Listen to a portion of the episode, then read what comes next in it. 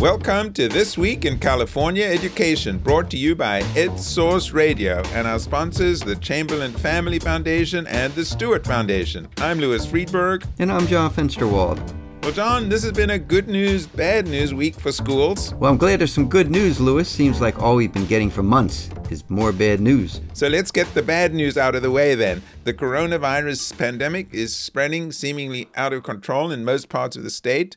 Governor Newsom this week declared that 41 out of the state's 58 counties are now in the purple tier, and that covers over 90% of all students in the state. Wow, 90%. That means that school districts in those counties can't bring students back into their buildings anytime soon unless they're already offering in person instruction there. And don't forget, John, they can also apply for waivers for students in kindergarten through the sixth grade. Some school districts are doing that. And to make things even more complicated, they can also bring in small groups of students with special needs. Yeah, that's pretty complicated. But the main thing is that most students are now in counties that can't reopen their schools anytime soon. And that's just a big turnaround from just a month ago when things were going really in the opposite direction. So, what's the good news then? Well, the good news is that the Legislative Analyst's Office came out with its annual update on the state budget and its projections for the next few years, and what the LAO calls a remarkable but unevenly spread turnaround. The state's finances and its economy are in better shape than state finance experts projected, and the legislature assumed when they passed the budget in June a lot better. And to help explain what's happened and what's likely to happen, we're pleased to have with us Edgar Cabral. He's a leading analyst in the Legislative Analyst's Office. He's been following these issues for years. Welcome, Edgar. Thank you for having me. I just wanted to ask you I mean, middle of a pandemic, economy in terrible shape, and the LAO reported some pretty good news this week for schools. How do you explain this? I mean, how did this happen?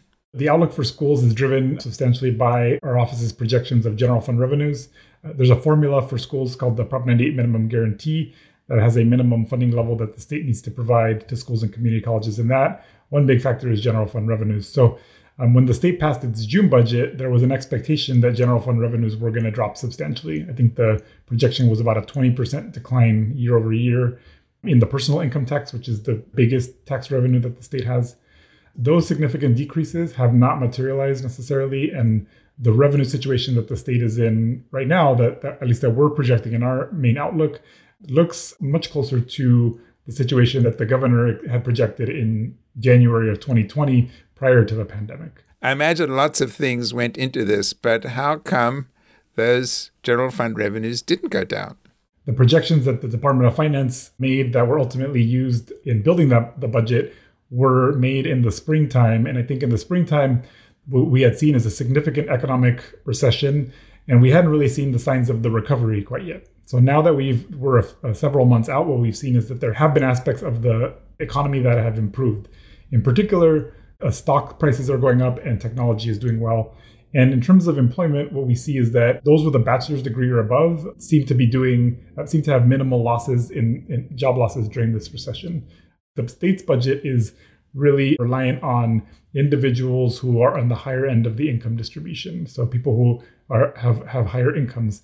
And a lot of that comes from both their wages, but also capital gains revenue, which is related to the stock market. Um, that's meant that that our revenue situation really has not been declining in the way that was expected when the June budget was passed it certainly shows the unevenness of this recovery. I mean, it's just stark differences by income. But I, the good news for schools, though, is that you're predicting $13 billion in one time money because of this recovery this year. It will go towards next year, right? And that pretty much takes care of the cuts that are in this year's budget, does it not?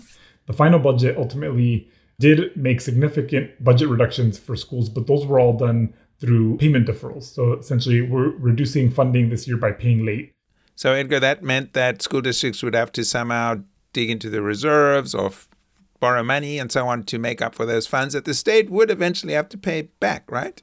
Right. It's a way to uh, reduce state funding during this, what we expected to be a difficult budget situation, while at the same time, not just cutting programs. Instead, you know, districts can go out and borrow. They can use their reserves to try to continue to operate programs as they are. Now, the deferrals in the budget were, were significant. They were $12.5 billion overall in terms of payment deferrals. And John, as you mentioned, in, in our fiscal outlook, we estimate that the state will need to provide an additional $13.7 billion to meet the Proposition 98 obligations. You could use 12 and a half of it to pay off the, those payment deferrals completely. And then you would still have another 1.2 billion that could be used for additional one-time activities. So give us the pros and cons for that. I mean, the governors in the past have said pay off deferrals, these short-term loans that districts have to do as quick as you can because they're they're debts and you have to be paid back sometime. But at the same time, schools will argue, look, we've got tremendous expenses next year potentially with the pandemic still, and so how do you balance this out? And what's the LAO recommending here? We think trying to repay the deferrals is a good idea. It helps improve the cash flow issues for school districts and community colleges as when we defer payments, they are then relied on to go out and find sources of funding to make sure that they don't have to cut programs. It also means, you know, one thing that when you do implement a payment deferral, eventually you're supposed to pay it back, right? You're supposed to get back on track. And so that payment is going to need to come at some point. If you don't make that payment now with this one-time funding, it does mean that in future years when Prop 98 funding is growing, rather than expanding programs, you might be needing to use that funding to, to pay off your deferrals. So that that means that future funding can be dedicated to other things. There would be 1.2 billion dollars in funding available for other activities that could be used for other um, a variety of needs depending on what the, you know the legislature thought might be the most effective use of funding but there is sort of this uh, this trade-off is that you you can't use it for other activities if you were going to use it to pay off deferrals former governor brown really moved ahead to try to pay off those deferrals but i think the previous governor accumulated huge amounts of deferrals and that's something the state probably wants to avoid to the degree that you pay them back, that means that in future years, you could use them as a tool again in the future to avoid cuts in the future. Whereas if you continue with 12.5 billion in payment deferrals, then maybe that it becomes a little bit more difficult to just add more deferrals to that in a in a future economic situation. You say 13 billion dollars, but uh, it's important not to get married to that figure, right? Because as you say in the report, it could be a lot better or it could be a lot less. There are some variables out there that make it hard to predict. In our main outlook, we tried to help emphasize the uncertainty and the range of possibilities with our revenue estimates. And we always try to do that so that the readers understand, so the legislature understands that there is a range of possibilities. But I think, in particular, in, in this environment, being in the middle of a pandemic, I think that makes these estimates even more uncertain.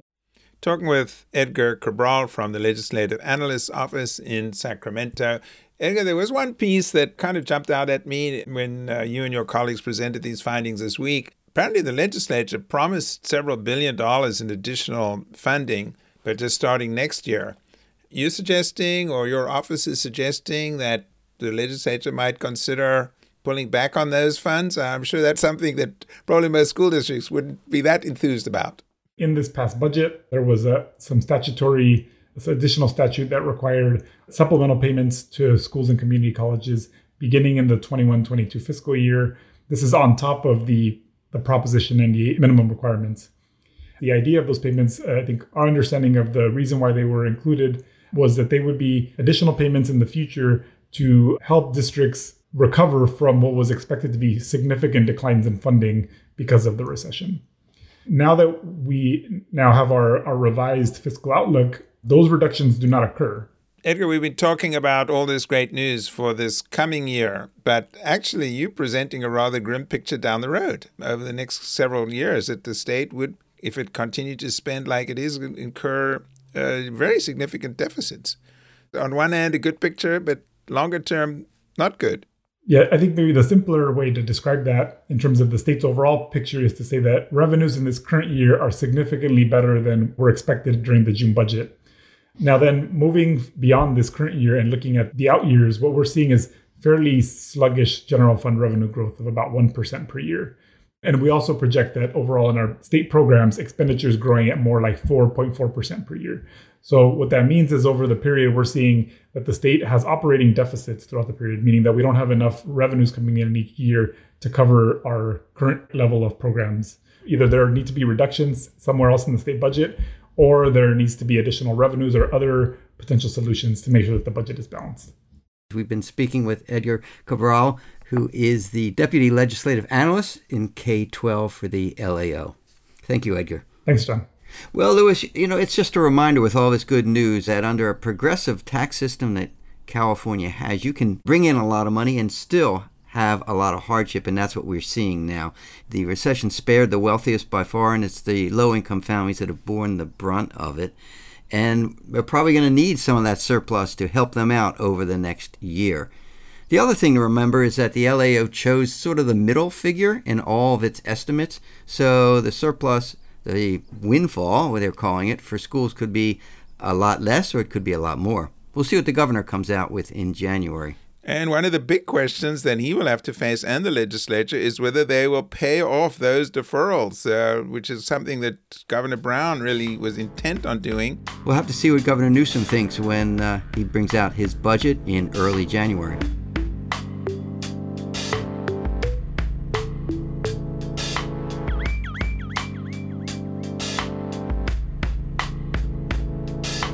John, we can't ignore the extraordinary events going on at the national level and the fact that our president, over two weeks after the election, has refused to concede. Yeah, in fact, just the opposite. He continues to insist that he won. This really remains a dangerous time for our democracy, I think. This should be a teachable moment for young people across the country to really drill down on the shortcomings of our democratic system and why an informed citizenry is crucial, not only for it to work well, but it seems like for its survival. But unfortunately, civics education is in a pretty feeble state in California schools, as a new report from UC Riverside and UCLA has powerfully underscored. We're pleased to have with us one of the principal co authors of the report, Erica Hodgin. She is co director of the Civic Engagement Research Group at UC Riverside. Welcome, Erica. Thank you. Glad to be here. What did the 2020 election tell you about the role of schools to revitalize American democracy in their communities as well as nationally? It's a great question. I think this recent national election underscores three important things that we've been thinking about related to our work. I think the first thing is that we all clearly see there are deep divisions in our civic community. So there's an increase in partisanship in the nature of politics, and that makes it difficult for people to discuss issues across political perspectives, but also to explore solutions together to shared problems. The second thing that really surfaced in this national election, but also previous elections, is just the increase and sort of proliferation of misinformation and disinformation. So it's really critical, we see in civic learning, but across subject areas, that schools really play an important role in supporting young people to learn how to find trustworthy information online, how to determine if the information the, that they find is credible. And I would say the third thing that was really underscored in this recent election is that young people are increasingly interested and also engaged in politics. So, despite this great interest among young people, your survey, your report found that civics and democracy education have been de emphasized in schools. What do the data show?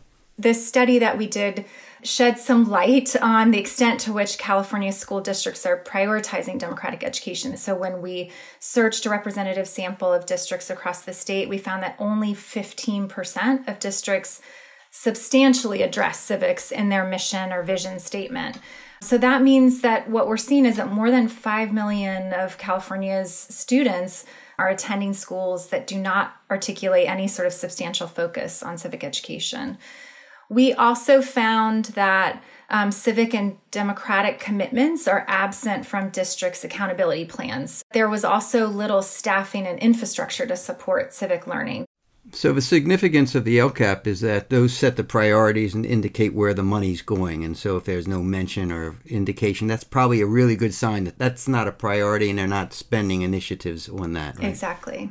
One thing I was not aware of, and I don't think most Californians are aware of this, that there's now something called a seal of civic engagement that the State Board of Education approved. But that's something that can go on a student's high school diploma. That just happened, right? That's right. Yeah. So districts have the option to weigh in and adopt the seal of civic engagement. And we see this as a great opportunity to not only lift up the importance of civic learning, but also to recognize students. We see young people at the forefront of a lot of civic engagement um, in our society today. So we see this as a real opportunity.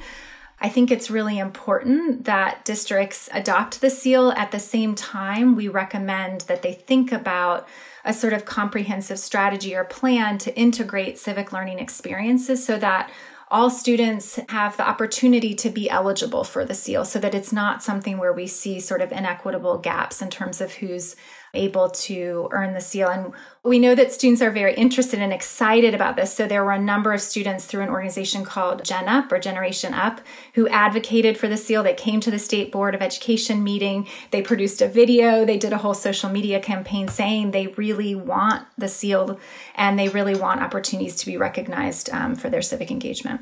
It's often been said that, you know, you teach what you test, but I notice you're not recommending a test in civics oftentimes, you know, there'll be a signal towards a kind of standardized test and that would only really measure civic knowledge. And so I think with civic learning in particular, we have to be really careful that if we are thinking about sort of assessment measures, that we're not just limiting it to looking at sort of civic knowledge because action, engagement, and discussion, all of those kinds of things are an important part of it as well. You know, we just got through this uh, rather traumatic experience where all the flaws of American system of government are being exposed. And I think a lot of people are really disillusioned. And when you think of civics education, there is a kind of rah rah aspect. You know, we've got this great system of government, and students need to know that and how to participate. But how do you deal with that? And is that what you're talking about around civic engagement? When we think about civic learning, it's not just about how do we prepare to vote, and it's not just about the sort of civic knowledge. We want to think about it also in terms of civic discussion and deliberation. We want to think about it in terms of taking informed action. And I would also say in today's age, we want to think about civic media literacy, right? So, how do we build those sort of media literacy skills as well for students? That was Erica Hodgin. She is co director of the Civic Engagement Research Group at UC Riverside. Well, John, I just wonder what, if any, civics education President Trump got while he was in school. If he hasn't accepted reality come January 20th, he'll be getting a civics lesson of his own. And the rest of us too. And I think that's enough punditry for this week. That wraps it up for this week's podcast. Our producer is Kobe MacDonald. Thanks again, Kobe, for managing all of this remotely. Our music is from Nate Schwartz Jazz Orchestra and EdSource's own Justin Allen. Please consider making a contribution to our Newsmatch campaign when your contribution to EdSource is worth triple the amount to us. Just go to our website and click on the donate button. I'm Louis Freedberg. And I'm John Fensterwald. Thanks for listening. We'll be back next week.